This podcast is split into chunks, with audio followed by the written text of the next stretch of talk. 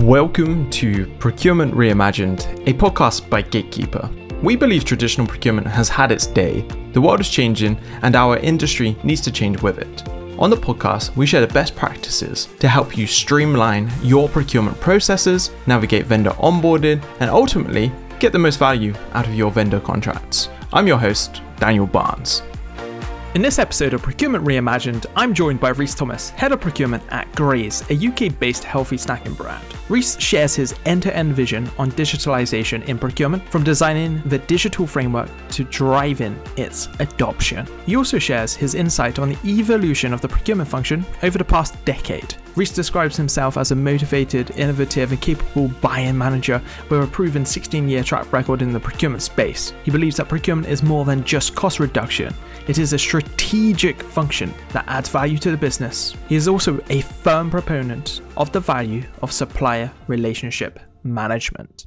Firstly, Rees, I wanted to kind of just get an understanding of your career and we've already spoken, so I kind of uh, have a, a, bit of knowledge there. But for anyone listening, because for me, you're a really cool company right now. You're at Graze and you're doing stuff that, well, I think a lot of people would like to potentially get into career wise. So I'll just kind of hand it off to you if you can let people know what you're up to currently and maybe what you've been up to in the last sort of 10 years or so.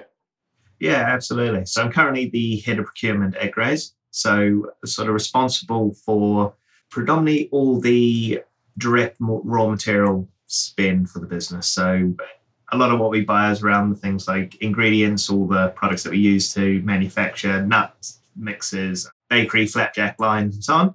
Also, all the packaging, a lot of the consumables which are used across the bakery and across the factories.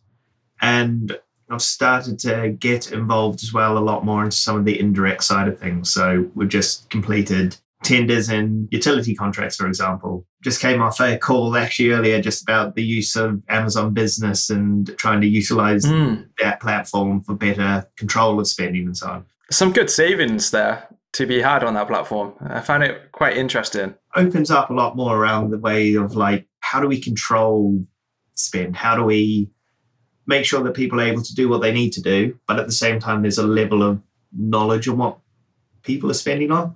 And so, been doing a lot of work at the moment on looking at how do we get greater control on these sort of things. I've done a lot at Graze on around moving ourselves from like a very transactional procurement team. So I a team that basically was there to raise orders, take uh, take suggestions, and go, okay, we'll go with the suppliers, to a much more strategic, forward thinking team.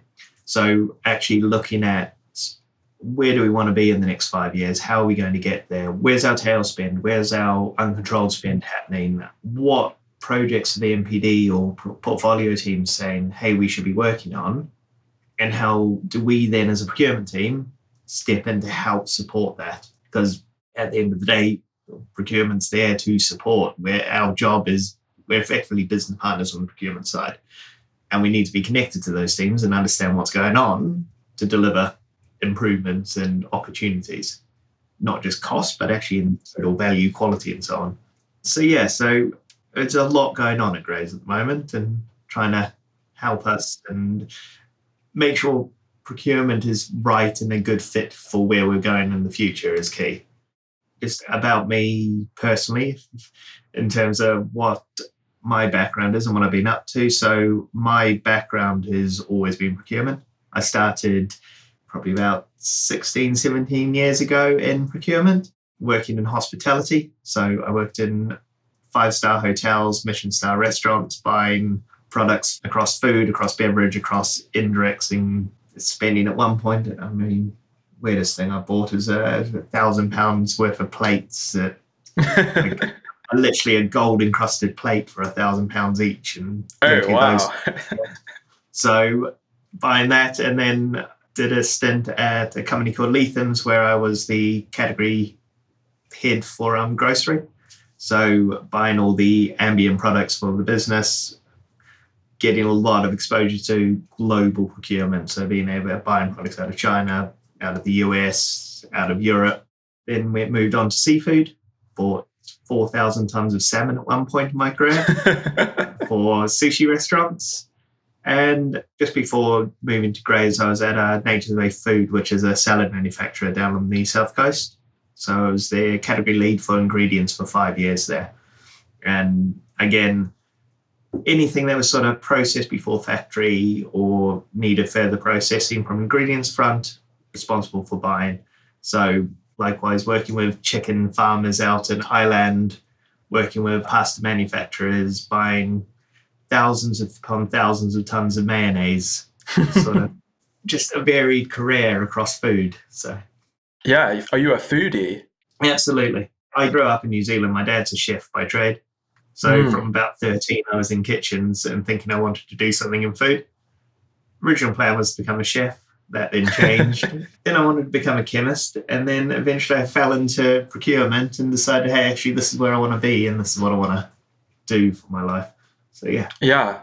That's cool though, because you have, despite like you've fallen into the procurement side, you've stuck fairly true to you, your very early visions. And it probably helps having that influence in the family, right? You've done a lot, right? As well. Like I'm just thinking you've got maybe nine or 10 years on my procurement career so far. So for you, going back to like, I guess like the mid early 2000s, to now, what have you seen change in this procurement space? I mean, if I look at what I've seen change, it's interesting. The entire view, in many ways, of profession and what we do and how we think about things from procurement side has probably changed. So, I mean, when I first started, there was probably a lot more focus on just sole cost saving, price reduction, not really care about any other area of that. So, procurement's focus was very much heavily on cost. I think we've made a fantastic change over the last 10 years to being a lot more business minded, which is where we need to go and where we need to go even further, in my opinion, is procurement's not just about cost saving. It's not there to screw over a supplier and try to get the lowest cost possible. It's actually about how do we work with the business to understand and identify what their proper needs are? How do we partner with them? And then at the same time, how do we then take that and we partner with our suppliers to deliver value that works for everybody? I mean, we've seen it more and more over the last four years, even with the likes of COVID, with Brexit, with all the various challenges that we've had in the market. Being able to have strong relationships with our suppliers and being able to treat suppliers fairly. Actually, the companies that have done that and teams that have done that and worked well have got better results out to the back end of it than potentially the ones that have just gone in and gone with that old school mentality of, hey, you want to work with me, I need it for 25% cheaper. Cut, cut, cut. Yeah. Because, I mean, if you think about it from any sort of view, if you're a supplier and you're going, hey, who do I want to give this business to? The guy who's been fair to me for the last 10 years, or the guy who just every time I deal with him is an angry, is trying to get one over me, you're always going to go with the person who works with you. So that's a major shift in what I've seen is a lot more people seem to be on board with that and wanting to go towards that vision. And I think we need to do more on how do we just continue to build those relationships. I mean, we need to prove the worth in some ways of procurement, and we can do that through that proper partnership and bringing that value to the table. Yeah, no, uh, that's a really cool observation. And I started off in government in the civil service in the UK, and straight away that put me in a rather weird position compared to a lot of people who join, say, a private sector company, because it isn't necessarily always about cost there, and you do have to compete everything, and you do have to spend time talking and making sure that you're getting what was agreed. And there is quite an emphasis on relationships. And then I jumped out of that world and went into the private sector for a bit, and in some places it was just purely about cost. And I was like, oh, there's a load that could be learned from the civil service. And I never thought I'd find myself saying that. So, no, that's really interesting. I think you're right. Like during COVID, I spoke to oh, countless people in procurement who were struggling with their suppliers because they just hadn't treated them all that well, to be honest, hadn't prioritized the relationships. They weren't a customer of choice. And they were just saying, hey, our suppliers are working with other people. We're trying to find replacement suppliers now, but there's no replacement suppliers because everyone else is tapped up, or effectively, it was a, a, rather weird situation. I think it has probably expedited that change of perception about what we do. Really, really cool to hear your background and bits there. We're going to be talking a little bit about digitalization and it's always a oh, it's a really interesting topic just to talk about and i put a lot of content out about digitalization. I have done for like the last few years and i normally either get people in complete agreement or complete hatred towards me as soon as i mention the idea of digitalization. But firstly i just wanted to pose a question to you. How would you define the digitalization in procurement? What's your definition of that? So for me i think digitalization is about putting in place systems which allow us as procurement people to, well, allow things to be done easier. It's about having systems that talk to each other, systems that contain the knowledge that you want, and they're in a easy to use manner for the user.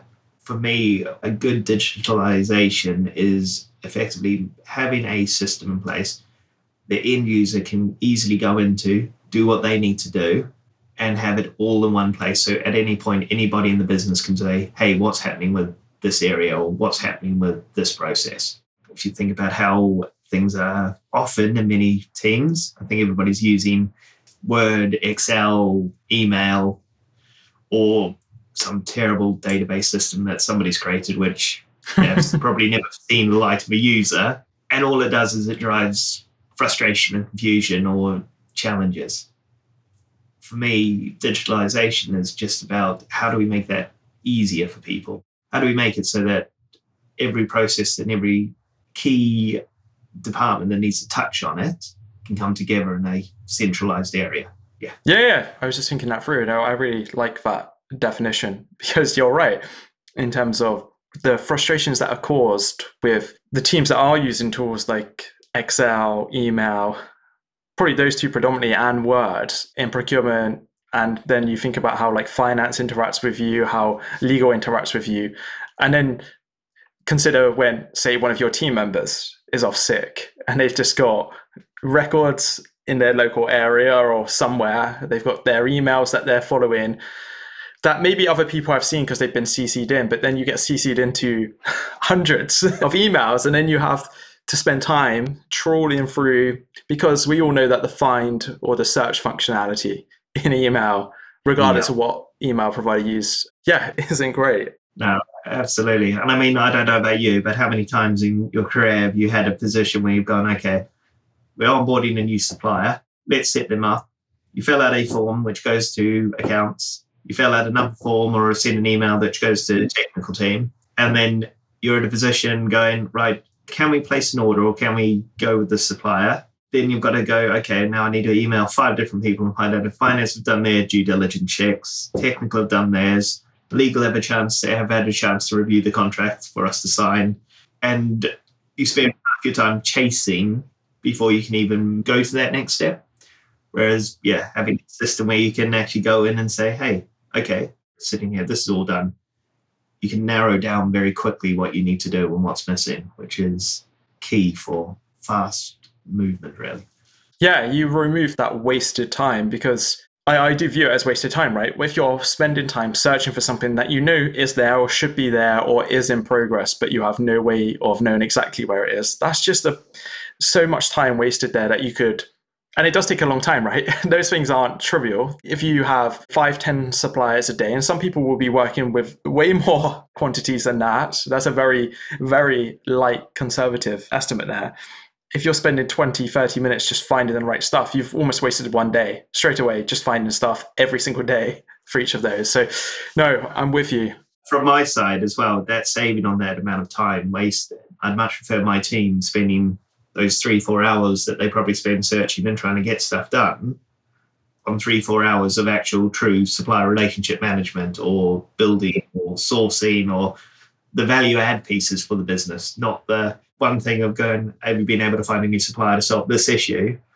Mm. And then going, oh no, I spent half my day trying to chase a supplier setup. It's just, yeah, it's, a, it's not the greatest use of time, basically. Yeah, I'm with you. And is that the benefit to digitalization in that it allows you to do the value add piece more. I definitely think it's one of the key benefits is it frees up time and it gives you more time to focus on what you should be focusing on.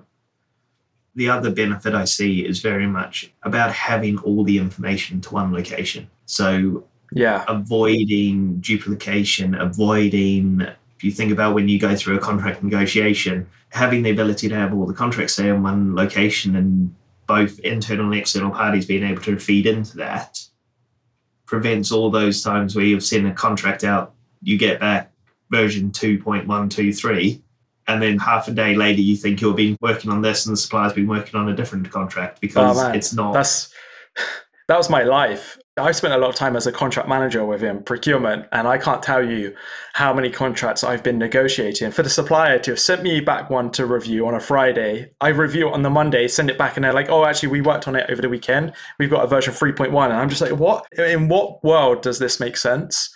So I'm yeah completely aligned to that problem, and yeah, like just having everything in one place is so I think almost undervalued because procurement are so used to working in like disparate ways of you know we might have some stuff in local, we might have stuff in the cloud, might have stuff in SharePoint, and we have links from a tracker which is normally an Excel or Google Sheets out to all of these places but it's just so tedious to maintain that. And yeah, I think just the freeing up of time and to having everything in, in one place is wonderful. I guess what I want to also ask you is what are some of the pitfalls here, though?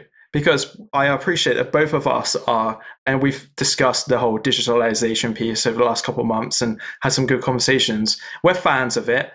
And when you're fans of it, you can see it through uh, rose tinted glasses. But are there any pitfalls that you see about turning procurement digital? I mean, yes. If I look at the industry and look at what's happened around the space, there's more and more systems, more and more offers from a digitalization. And now we're in a position where if you go out, and I've been doing some work on systems recently, you go out to market, you look, okay, who's out there? and you can find 50 options and 50 different people who can do some element of these uh, of what you're looking for. And you can very quickly end up in a pitfall of that point of oh great these guys do this amazing system but these guys do something which is slightly bit different but they offer similar. And if you're not careful you either over or under spec your system or you end up in a position where you go, okay, I need to use this program for my sourcing element. I need to use this program for my contract management. I need to use this program for my quality management system. And then you go, but how do I then get these things to talk? Like just having one product that does all of it, or having a best of breed, having lots of different solutions. And when I say lots, it could be two, right? It could be sourcing and relationship management or whatever. But you're right, like how do these all plug together? It's a concern. Have you got any thoughts on how you do solve that? To me, it's being really clear almost at the beginning stages of trying to spec out and understand what you're looking for. And also not thinking just about the short term, but also thinking about where you're going for the long term. Some of the work that we're doing at the moment is taking the thing of, okay, if I break it down, what are the key components that I want to do? Okay, out of these key components, who are the suppliers out there that can fill the majority of it? And where will I then need to get additional Lupin.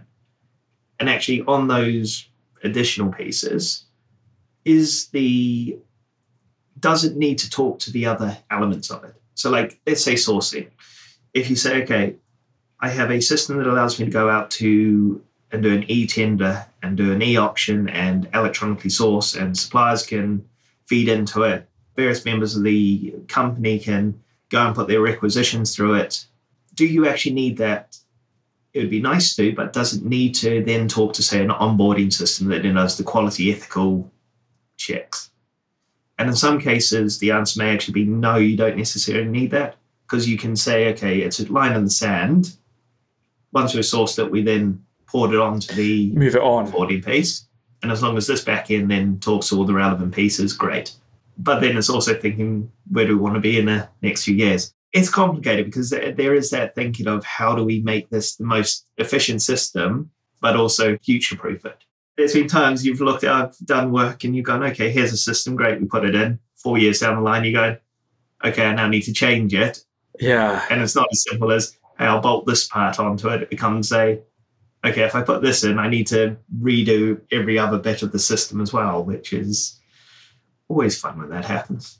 A really sound bit of advice there, Rees, in that having that longer term vision is you're not thinking one or two years in advance. You're looking sort of five ten years. And that is actually really hard to do. And you have to have the foresight of like actually what's our procurement team like now as like capability wise what are we trying to solve in the business? Where do we want to be in the business? How do we want to partner with them?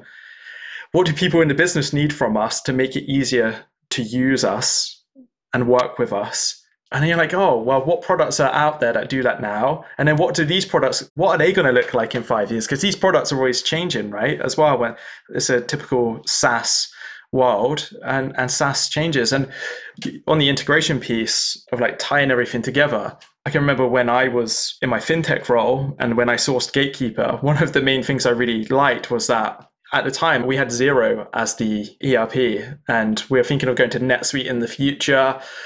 And it was like, how do we get this talking to Xero? Because there wasn't like no native integration at the time. And we used a tool called Zapier. And I can't tell you how life changing Zapier has been just in my personal life. I have it connecting things into Notion for me.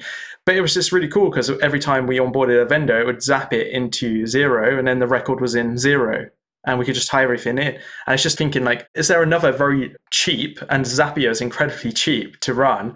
Like, are there other ways to connect the dots between these systems? But I agree. It's like, how would you know to think about this in the first place? I almost think is the number one challenge. You made an interesting point of it's not an easy feat to suddenly change out a system four years down the line because you may have to change like all the processes you've built or other interactions there is adoption an issue as well so getting not just your procurement team to use it, but everyone else in the business to use it. Yeah, completely. I think, I mean, adoption is always going to be a sticking point on people like what they're used to. I mean, yeah, that's true. I will fully prove that in the sense that, I mean, Graze currently uses the GV Suite for most of what we do. Yeah. Whereas for the last 15 odd years, I've worked only with Outlook and Microsoft. So absolutely despise every single thing to do with the system because you're used to the way that you work and you go, hey, it's easier to do this. And then suddenly you find things are different or buttons aren't where they used to be and it just annoys you. So adoption is always going to be a difficult thing. But I think that's also where, for me, it comes back to the specking piece and looking at it because user experience is probably something that you also need to take into consideration on specking out a system or specking out a design you want something that's easy to use. Anyone can go in and actually go. Contracts, for example, how many contracts do we have live? Where are we with them? How many are in negotiation? How many are open? How many are closed? And very easily be able to see that data and have it intuitive so people can go, oh, I click here, this does that. The easier you make it for the user, the easier it is in some ways to get that adoption and people start going, actually, yeah, I'll use it. If they've got to go in, got to try to work out how to use it and then go to a reference book and go, oh, I've got to type exactly this into it to make this work. Very quickly, you'll have people either going, okay, I'm not using that at all and just ignoring it. Or you get people who suddenly start doing those workarounds where they start slightly, they basically work out the very least that they can do to make the system work, which doesn't then give you all the data or the information that you potentially want and then you got teams or the purchase team ripping their hair out going, what the hell are they trying to request here? Or a tender's not done properly or an item's not sourced properly because it's not being spec'd correctly because somebody's just gone, I can't be bothered. So it's key. That's a really interesting point. I think you're completely right on like you need to make it so easy that anyone can effectively just go in and almost with no training, click a few buttons and kind of figure out, oh, this shows me, like you say, this is where my contracts are, and it shows me how many we've got. And oh, this insight here tells me how many actions I have, for example, at any one time. Completely. Yeah. It's always good as well to that point of being able to see actions and for people being able to see what's going on. Because again, you can get to that point of being able to say, okay, I've got a team member off sick or somebody's away, and very easily go into a system and say, right, this person was outstanding what do I need to pick up? Or if you're on board a new person and they're taking over somebody's new role, having it all in one location, they can quickly go in and go, oh, okay, that was the outstanding bits that I now need to follow up on. Which is, Yeah. again, makes things a lot nicer and easier for people to do. Yeah, yeah, no, agree. And I think just one observation whenever people start talking about digitalization is that they can make it sound quite difficult and the use cases can sound kind of wild. I think what we've done in this conversation today is kind of just highlight actually just some very small changes can effectively completely change how your team works. And this is kind of how I view it as well. It's just that one step away from email and Excel can make a huge difference. It really can. Rees, I'm super conscious of time and I do just want to quickly, I have like four super fast questions we try to do.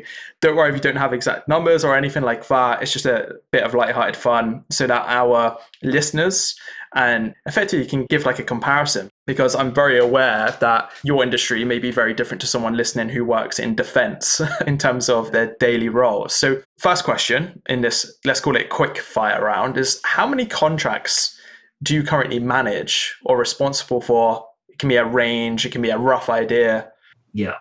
So in terms of directly responsible for, it's probably around it's around 150 to 200 contracts. Mm. It's responsible. Now those contracts vary, so it'll be like standard framework agreements through to price-based contracts. If I then look at the rest of the business, it's a number I'm trying to get at the moment. So no, don't worry. I feel your. I was going to say pain. It's not necessarily pain, is it? But uh, like you said at the start, you're kind of moving the needle from transactional to strategic, and it's a journey. And over time, you'll get on top of it, right? And you know that. And maybe we'll stick on the theme of numbers. Do you know how many vendors you currently have, or is that just astronomical amounts? it's not too bad. I mean, it's around again on direct materials. We work with roughly around 80 different suppliers. Oh, okay, yeah. It's not massive. And again, a lot of that number is actually on the smaller tail end, like our direct to consumer ranges. So some of the smaller single type products that we'll buy we'll have individual suppliers for. And then we'll have like our top five suppliers who are responsible for like most of the packaging, most of the core ingredients for us as a business. Yeah. Okay, that's that's super interesting. Yeah, for some reason, and this is my complete inexperience in your world, thought it'd be way more, and that actually sounds very healthy. so that's good.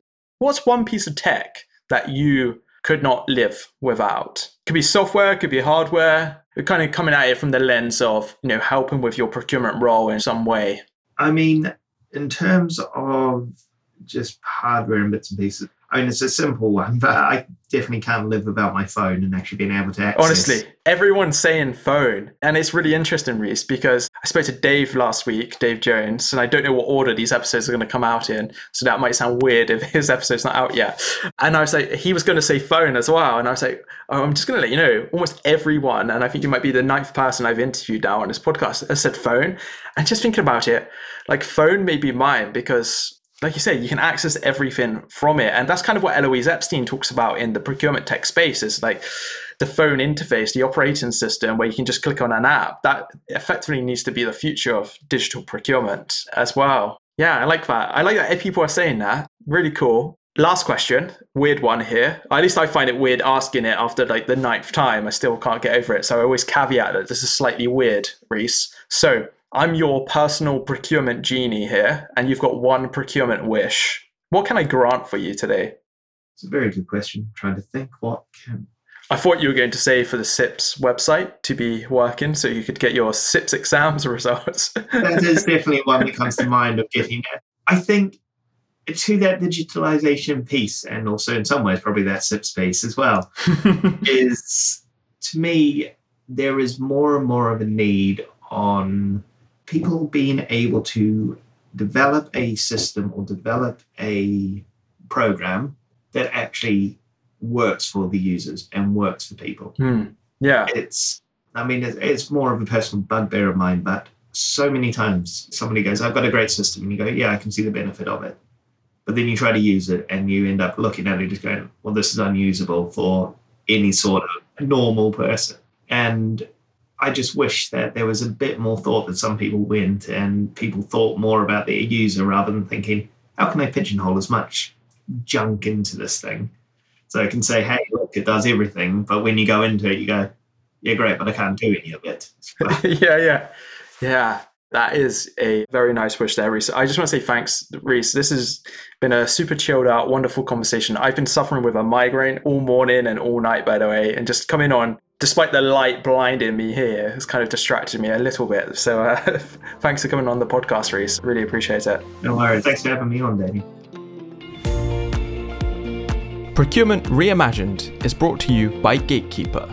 To find out more about Gatekeeper and how our vendor and contract lifecycle management solution is delivering visibility, control, and compliance to our customers, visit www.gatekeeperhq.com. And then make sure to search for Procurement Reimagined in Apple Podcasts, Spotify, and Google Podcasts, or anywhere else that podcasts are found.